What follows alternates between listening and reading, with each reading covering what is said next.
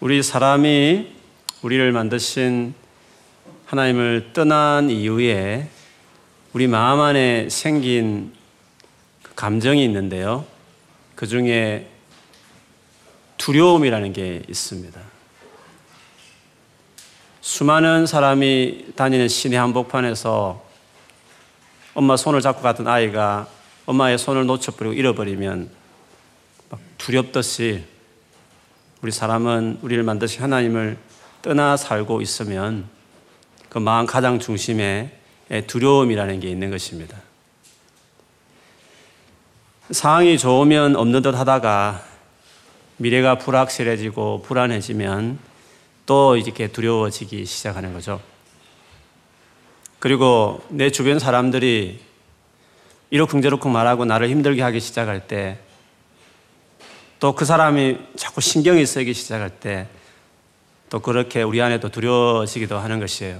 하나님이 제일 처음 만들었던, 만들었던 사람 아담이 하나님을 떠났을 때 하나님과 이렇게 관계가 틀어져서 떠났을 때 그가 동산 나무에 숨어서 두려워 떨었던 것을 볼 수 있습니다. 그리고 그 아담의 결혼, 결혼한, 결혼해서 낳은 첫째 아들 가인도 죄를 짓잖아요. 그래서 하나님께서 네가 내 낯을 내 앞에서 네가 떠나가게 될 것이다. 그때 가인이 하나님 곁을 떠나는 것이 너무 두렵다고 이렇게 두려워하는 모습이 있습니다. 그렇게 보면 두려움은 하나님을 떠난 모든 우리들이 가지게 되는 마음에 거부할 수 없는 어떤 어두운 마음이죠. 그래서 히브리서 2장 14, 15절에 보면 하나님 아들인 예수님이 이 땅에 사람으로 오셨다고 말했습니다. 오신 이유가 이렇게 막 두려워 떨고 있는 우리들을 건져내기 위해서 오셨다고 말했습니다. 우리를 누가 두렵게 하느냐? 이 마귀가 타락한 천사가 이 죽음이라는 것을 가지고 우리 사람을 노예로 만들고 있다고 그랬어요.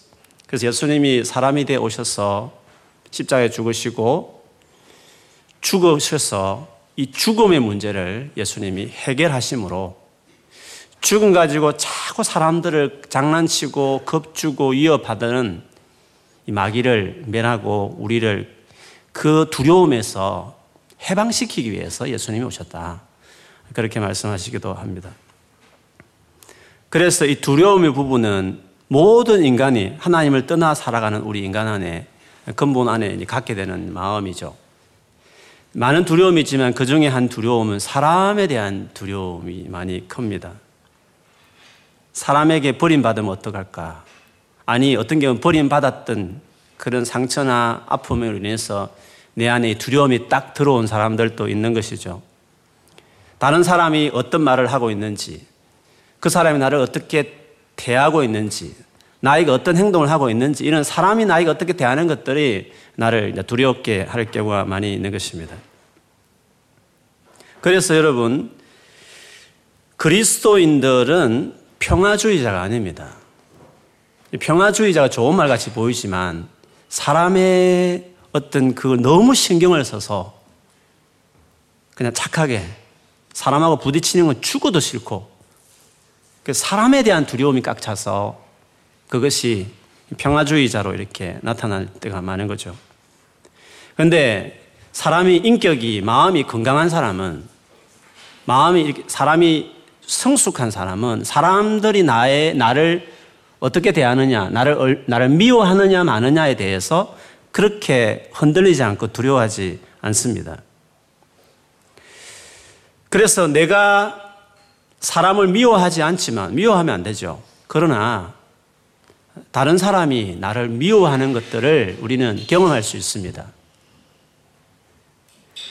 요즘 어, 용어로 한다면 내가 평생에 비호감도 있어야 되고 호감도 같이 공존해야 하는 것이에요.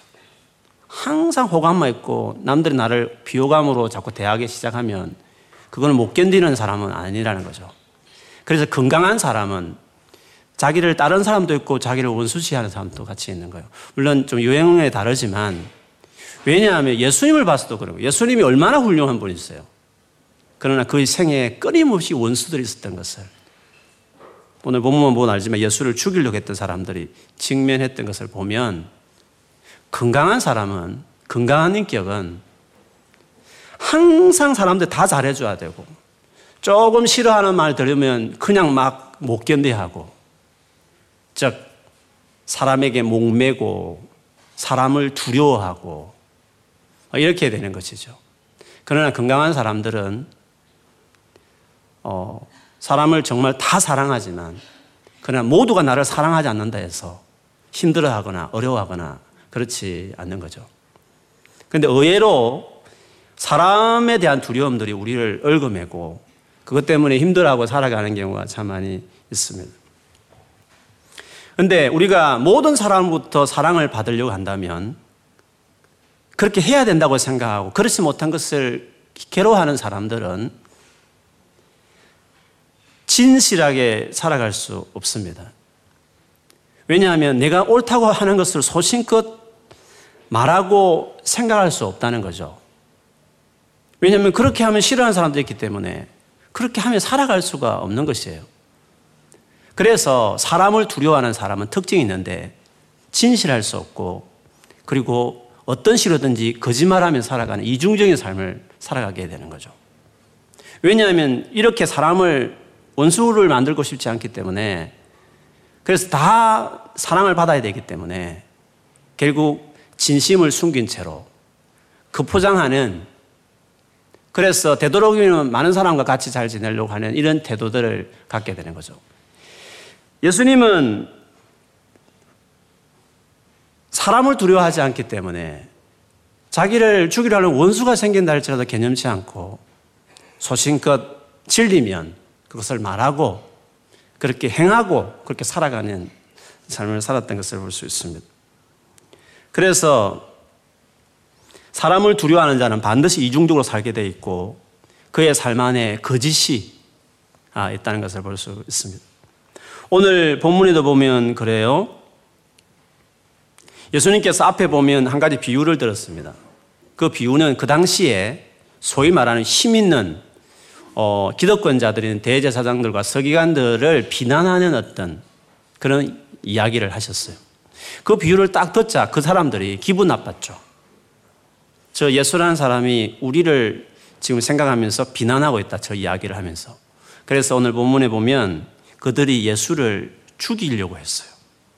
근데 본문에 보면 그들이 그들의 행동을 옮기지 못하는 이유가 나오는데 그 이유를 19절에 보면 즉시 잡아버리고 싶었지만 백성을 두려워하더라. 그들이 백성을 두려워했다. 사람을 겁을 냈다. 그래서 예수님을 싫어하면서도 하지 못했다고 이야기했습니다. 사람에 대한 두려움은 결국 이제 거짓으로 갔거든요. 그래서 이들이 예수님께 어떤 사람을 보내가지고 사람, 예수님이 어떤 약점을 잡아가지고 예수님을 이렇게 감옥에 쳐놓고 이제 죽이려고 하기 위해서 아주 그 거짓된 첩자 같은 사람을 예수님께 이제 보내게 되죠. 근데 그 첩자들이 와가지고 하는 말들을 보면 21절에 보면 이렇게 말해요. 당신은 항상 바른 말만 하십니다. 바른 말만 가르치십니다. 그리고 사람을 이렇게 편견 없이 늘 대하고 항상 진리의 말씀으로 하나님의 도를 가르치는 분이십니다. 어떻게 보면 좋은 말, 예수님을 정말 훌륭한 선생, 선생님이요, 훌륭한 하나님의 말씀을 전하는 사람이라고 말하지만 사실 이들은 예수님을 어떤 꼬투리 잡으려고 보낸 사람들이었잖아요. 결국 이들이 했어, 와서 하는 이 말은 진짜 본심이 아니라 거짓말이라는 거죠. 사람을 두려워하는 자들은 거짓으로 가게 돼 있어요. 저 사람은 진심을 모르겠어. 진짜 저 말을 그대로 믿어야 될지 모르겠어. 말은 저렇게 하면서 뒤에 가서 또 어떤 말을 할지 모르겠어. 이렇게 여겨지는 사람들이 만일에 있다고 한다면 그 사람은 사람을 두려워하는 사람이죠. 저 사람이 저렇게 말하면 그 사람은 그게 진짜야. 근데 많이 경험해 봤지만 말은 저렇게 하지만 사실 알고 보면 그렇지 않은 경우가 너무 많았어. 그런 사람들은 특징이 사람을 두려워요. 그래서 진실하게 말할 수 없는 것이에요. 좋게 말하지만 결국 다 거짓말로 이중적으로 꽉 차 있어서 그 특징이 뭐냐면 사람을 두려워하는 사람이죠. 그래서 오늘 이 본문에 이들도 어, 그런 사람이었음을 볼 수 있습니다. 그렇기 때문에 사탄은 마귀는 사람을 두렵게 하고 딱 두려움이 그 사람 앞에 그 두려움이 자기 마음을 딱 붙들고 있는 사람들은 사단이 그대로 이용해요. 사단은 거짓말장이기 때문에 그 사람을 통해서 거짓된 것들을 퍼뜨리게 하는 거잖아요. 만일에 진실하지 못한 관계면 믿을, 믿을 수가 없어요. 그러면 공동체는 깨어지고 형식적이 되어지고 모든 관계가 다 어려워지게 돼 있어요. 그래서 사람을 두려워하는 자, 그래서 이중적인 사람, 진실하지 못한 사람들은 사단이 딱 이용하기 좋은 사람일 수밖에 없는 거죠. 두려워하기 시작할 때에 두려워하는 사람은 자기를 보호하게 되고 자기 중심적이 되는 거잖아요. 자기 유리하기 위해서 이 말 했다가 저 말 했다가 이렇게 행동했다 저렇게 행동하는 것이잖아요. 그렇기 때문에 두려워하는 사람은 자기 중심적인 사람이에요. 죄인이죠. 자기 중심적인 죄인의 특징인 거잖아요. 그렇기 때문에 이런 사람들이 두려워하는 사람들이 만일에 하나님의 어떤 은사를 받으면 그게 뭐 신령한 은사든지 간에 아니면 돈이라는 어떤 큰 은사든 선물이든지 간에 아니면 높은 뭐 직분이든지 간에 그 위치가 두려워하는 사람들은 그것들을 다 자기를 위해 써요. 그래서 두려워하는 사람들은 사단의 도구가 될 수 있어요. 그래서 하나님, 하나님은 항상 당신의 종을 부를 때 두려워하지 말라 했고 사단은 항상 두려움을 갖게 하므로 자기를 위해서 그 모든 것을 쓰게 해서 자기 때문에 말하고 자기 때문에 그 권력을 쓰게 해서 결국 그 가진 그 은사들이 하나님 나라를 허물고 사단이 목적을 이루게 하는 일들을 그게 다 쓰이는 거죠. 그래서 두려움이 많은 사람들은 높은 지에 올라가도 문제가 돼요. 두려움이 많은 사람은 돈을 많이 벌어도 문제가 돼요. 두려움이 많은 사람들은 직분이 올라가도 다 문제가 돼요. 그것을 다 주변에 상처를 주는 사람이 돼버리거든요. 그래서 두려움을 극복하지 못하면 사단이 이용할 수 있는 사람이 될 수 있어요. 철저하게 자기를 위해서 다 쓰기 때문에 예, 그렇게 되는 거죠. 사울 왕 같은 거 보면 알잖아요. 참 착한 사람이었어요. 그 사람은 겸손한 사람이었어.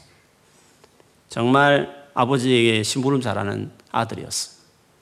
그러나 그 왕이라는 어떤 하나님의 기프트, 어떤 직분을 취했을 때 그가 어떤 두려움의 상황이 되었을 때 자기 왕위를 잃어버리고 다윗 저 자식이 내 아들 대신 왕이 되면 어떡할까 이런 미래에 대한 두려움 불확실함들이 꽉 사로잡아 버렸을 때 왕이라는 그 하나님 주신 지위 그에게 주신 수많은 돈 그에게 줬던 수많은 군대들을 가지고 하나님의 사람 다윗을 죽이는 일에 다 써버리거든요.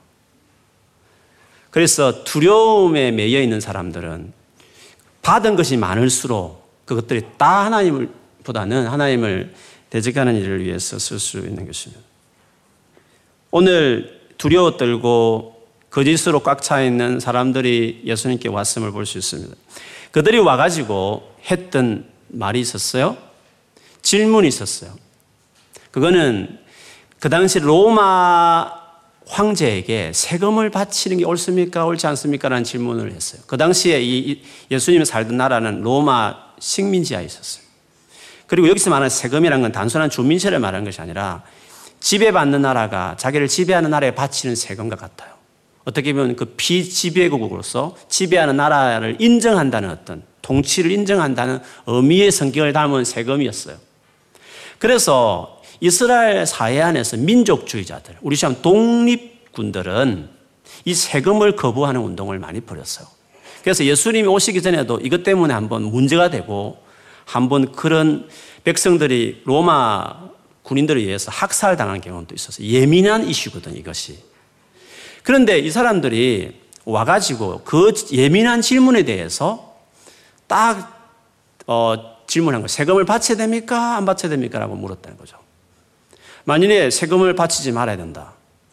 이스라엘의 어떤 메시아로서 만일 그런 나라를 생각하면서 로마에 바치면 안 돼. 필요 없어. 이렇게 말해버린다면 당장 이제 예수님은 로마 군에 붙들릴 상황이 되고 로마를 만일에 좀 겁이 나서 군인들을 겁이 나서 바쳐야 돼. 이렇게 말해버리면 예수님은 하루아침에 이스라엘 백성들에게 어떤 기다렸던 메시아로서 완전히 인기가 추락해버리고 이제 끝나는 거죠. 이렇게 말해도 곤란하고 저렇게 말해도 곤란한 상황이라는 것을 볼 수 있죠. 어떻게 보면 예수님에게서는 두려운 상황. 예수님은 이런 두려운 상황 가운데서 이렇게 해도 힘들고 저렇게 해도 어려운 이 상황을 예수님은 어떻게 이것을 해결해 가느냐는 거죠. 예수님의 모습에 보였지만 그분은 두려움에 사로잡힌 사람이 아니셨어요. 어떻게 예수께서는 두려움에 사로잡히지 않고 사는 사람이 될 수 있을까? 그에도 지금 생명이 이업 있고 이렇게 말하나 저렇게 말하나 상당히 어려운 상황인데 불구하고 두려움이 그를 사로잡을 수 없는 사람이 될 수 있을까? 달리 말하면 우리는 어떻게 해야 두려움이 없이 두려움을 극복한 두려움에 사로잡히지 않는 사람이 될 수 있을까? 이것을 예수께 통해서 볼 수 있습니다.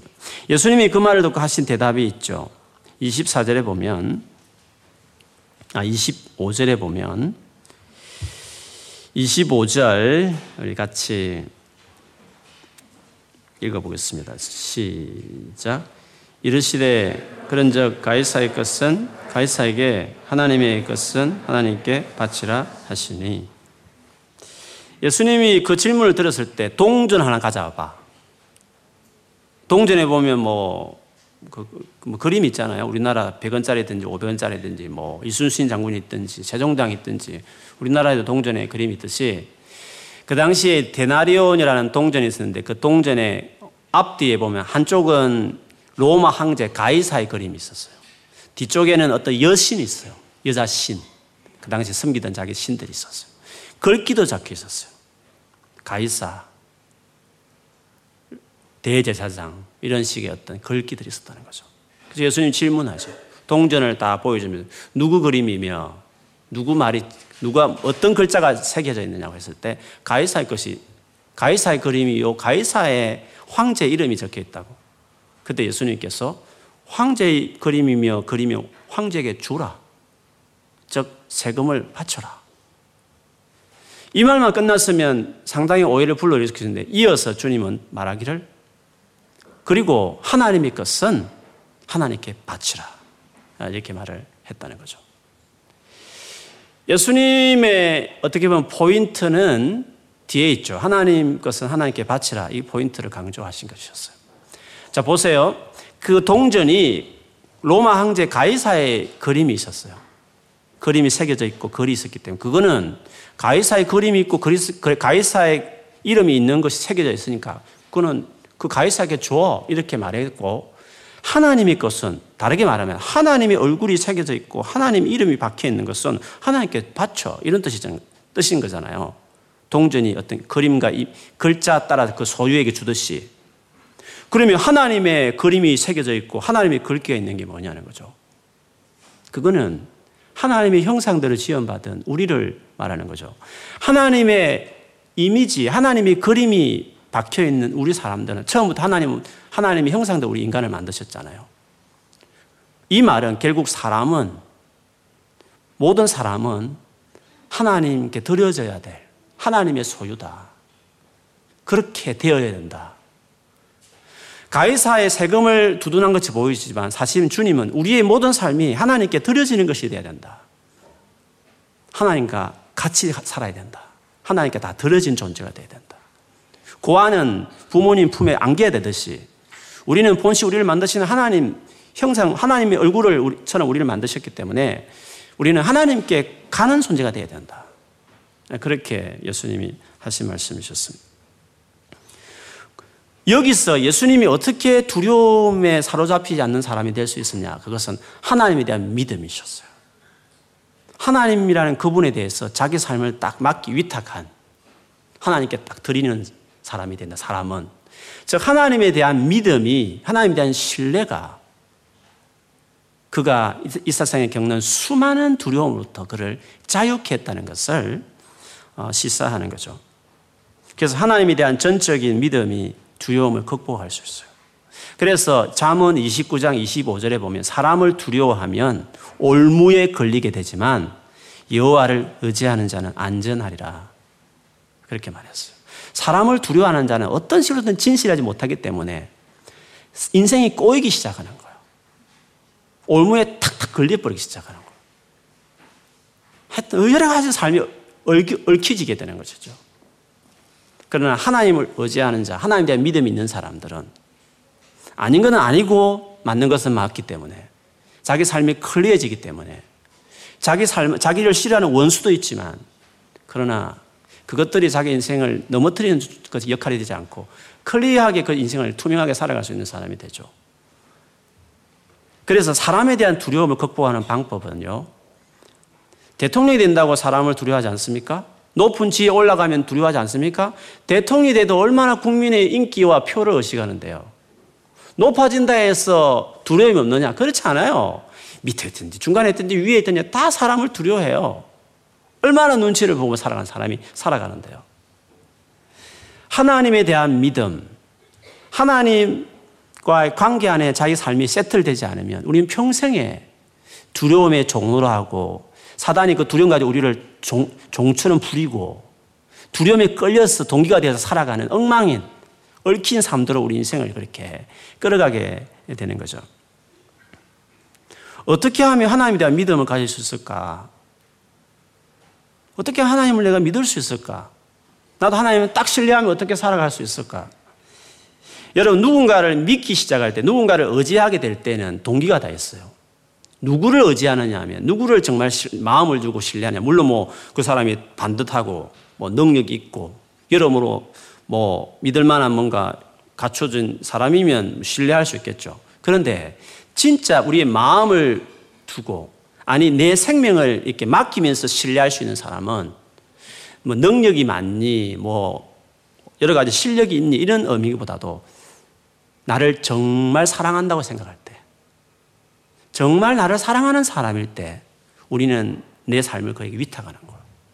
그래서 내 인생에 내 인생을 맡길 때, 즉 괴로운 배우자를 택할 때 사랑하는 사람일 때 우리 인생을 맡기는 거예요.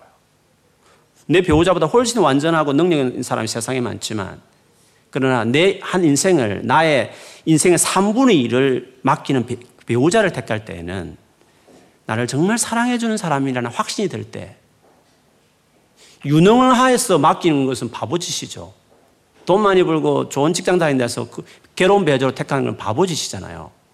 뭐 그것이 하나의 차선책은 고려할 사항 중 하나지만 정말 중요한 것은 나를 사랑하는 사람을 내가 택해야 되는 거예요. 사랑하는 사람에게 우리는 내 인생을 맡기고 사랑하기 때문에 내가 그를 믿을 수 있게 되는 거예요. 예수를 믿는다는 것은 하나님을 믿는다는 것은 하나님이 전능하시다. 하나님이 완전하시다. 뭐 하나님은 뭐 못할 게 없다. 물론 모든 세상의 종교들이 자기 신들을 그렇게 생각해요. 어, 어떤 종교든 우리 신은 전능하다. Almighty God. 완전하다. 그래서 나는 그를 믿는다 라고 말하지만 그런 그 믿음이라는 것은 두려움의 발로예요. 죄지면 벌 받을 것 같고 잘못 살면 사후에 어떤 안 좋은 세상 갈 것 같고 두려움이 근거가 되어진 것은 진정한 의미에서 믿음이라 말할 수 없어요. 진짜 믿음은 그리고 마음에서 우러나오는 자기 삶을 정말 맡길 수 있는 진정한 건강한 믿음은 사랑이 기본이 돼야 돼요.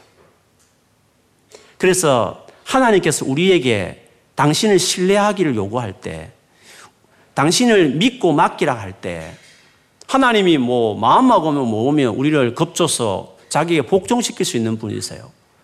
그러나 당신께서 자기 아들을 죽이는 하나밖에 없는 아들을 예수를 이 세상에 보내어서 십자가에 못 박아 죽이는 사랑으로 우리, 우리를 사고 싶었던 이유는 진정한 신뢰는 사랑이, 사랑으로 보여주고 사랑이 그 안에 이렇게 느껴지고 사랑에 대한 확신이 들 때 자기 전 인생을 맡길 수 있다고 생각했기 때문에 그 지혜로신 하나님은 우리를 자기 사람 만들 때 사랑으로 우리를 다가오셨다는 거죠.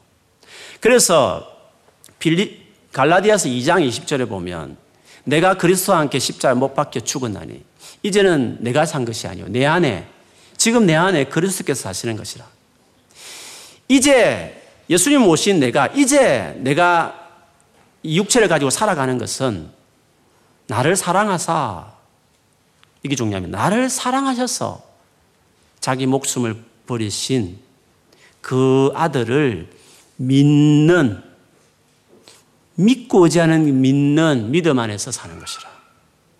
우리가 어떻게 예수를 믿을 수 있습니까? 어떻게 하나님을 우리가 믿고 살아가나요? 믿을 만한 수많은 유능함, 하나님의 전능하심, 완벽하심, 탁월하심, 놀라운 지혜, 뭐 어떻게 다 표현할 수 없지만 그것으로 사람 믿을 수 있느냐? 그렇지 않다는 거죠. 하나밖에는 독생자까지 아낌없이 주시는 저동조의 신이면 내 인생 맡겨도 되겠다.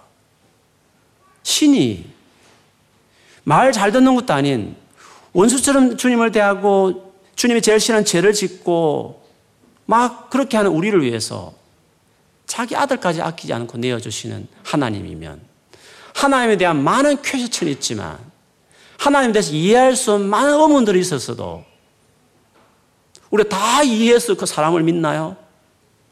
결혼하기 전에 여러분 저도 결혼해봤죠. 여러분은 결혼을 하시면 알겠죠. 우리가 그 사람을 다 알고 그 사람에게 인생을 맡기나요?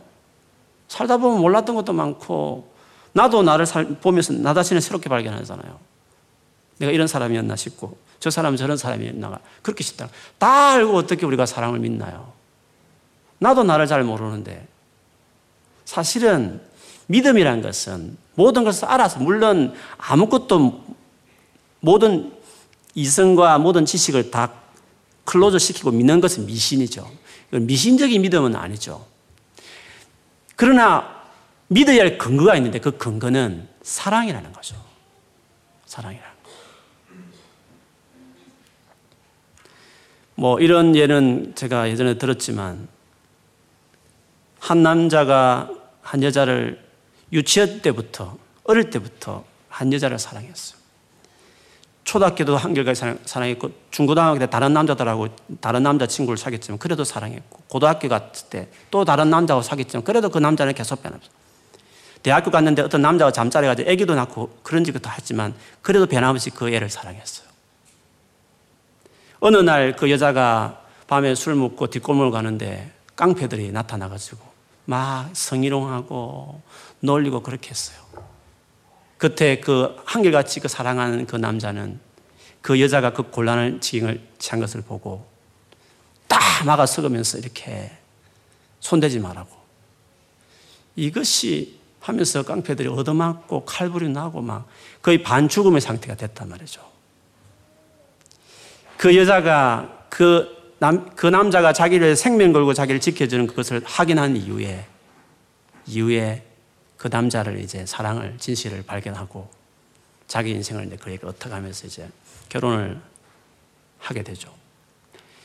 정말 확실한 사랑의 증거를 결혼 전에 확인했고 그래서 자기 인생을 위탁하는 거잖아요. 우리로 하면 하나님이 자기 아들을 십자가에 내어놓는 사건을 보면서 어, 저 정도 사랑하면 내 인생을 맡기게 되겠다 해서 그래서 예수를 믿는 거잖아요.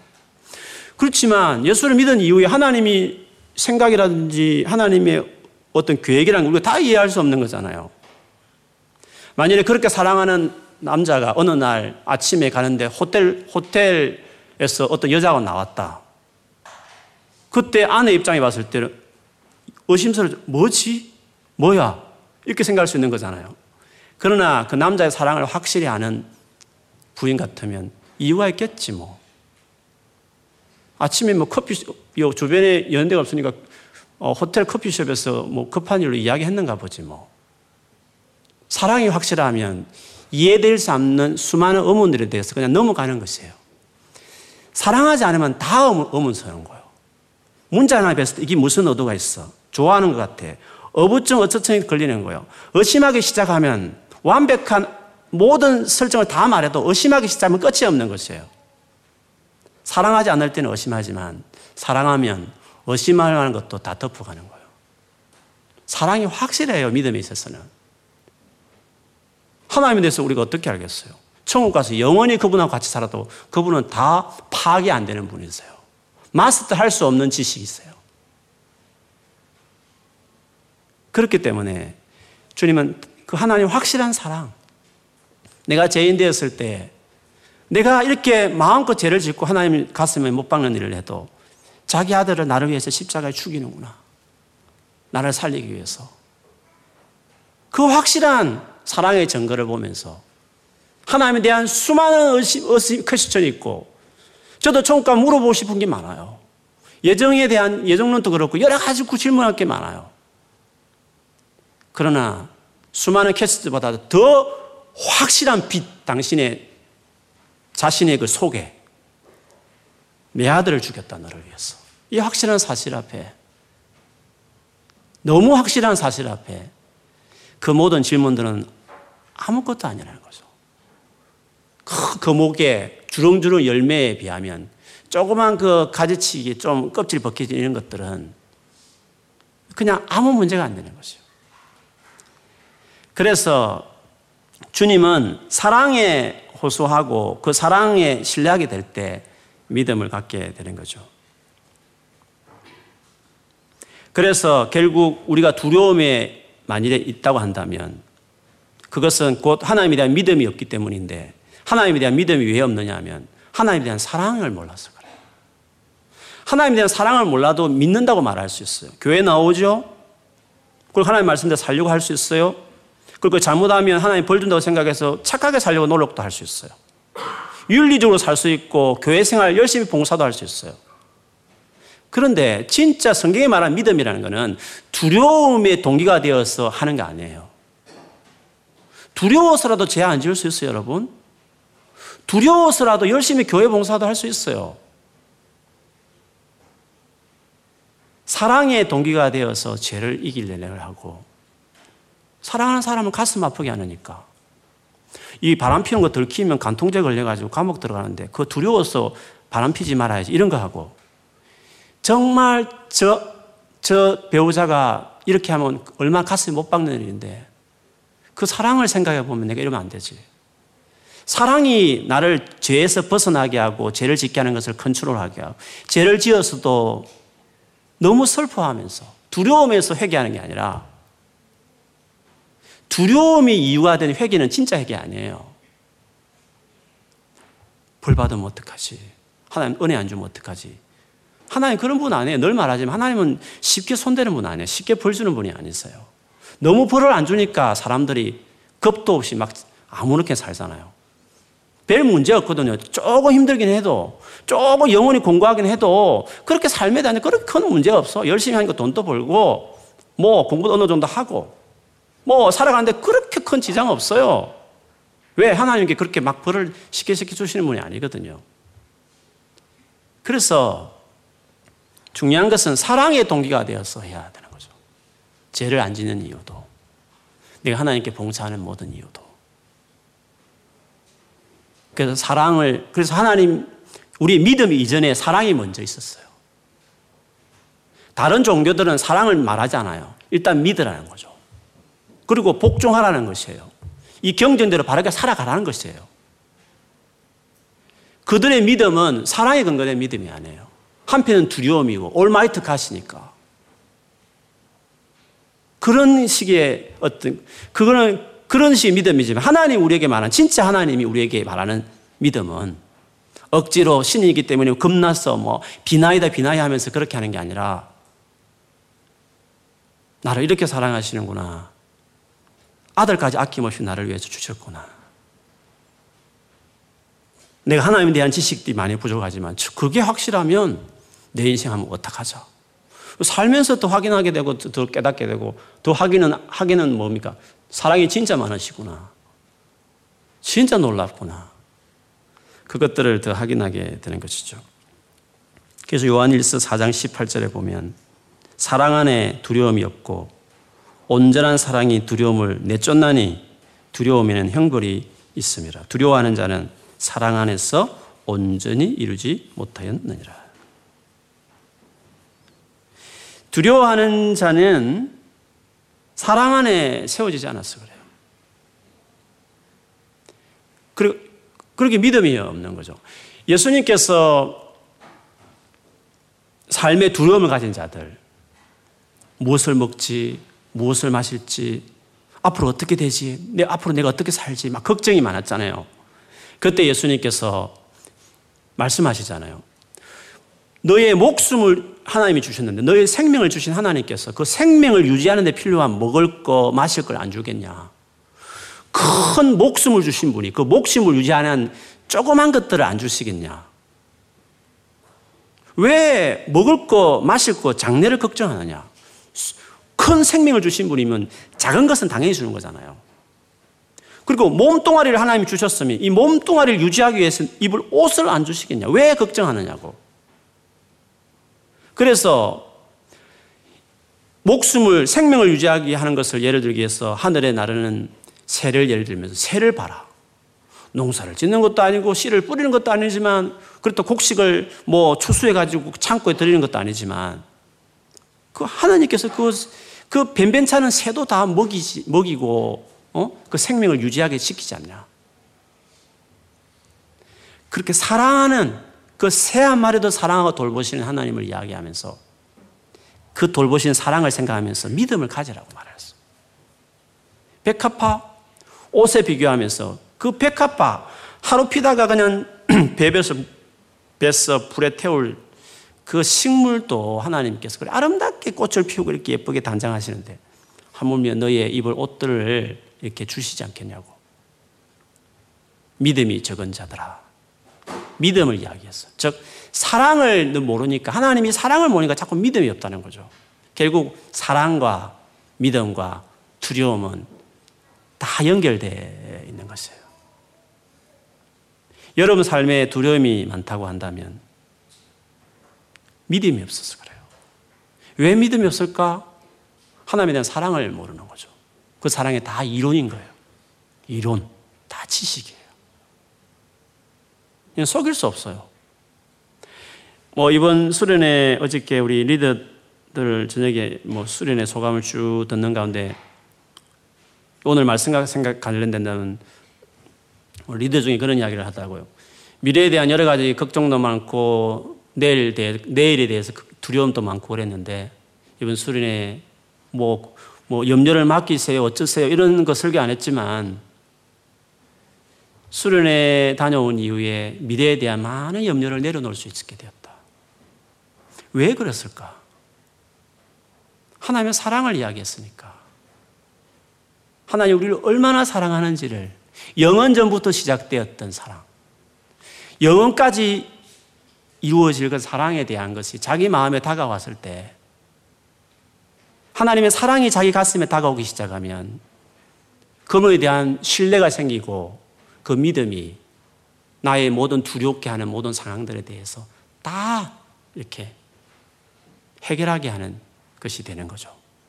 요란하게 뭐 염려를 다루고 뭐, 뭐 상황을 다루고 뭐 이렇게 해서 되는 거 아니라 하나님의 사랑하심이 내 가슴에 딱 다가왔을 때 그 이론이 아니라 그게 가슴에 하나님 은혜로 내 마음에 딱 찼을 때 그냥 세세한 것들, 세세한 문제들은 다 숄트아웃 되는 거죠. 다 해결되는 것이에요.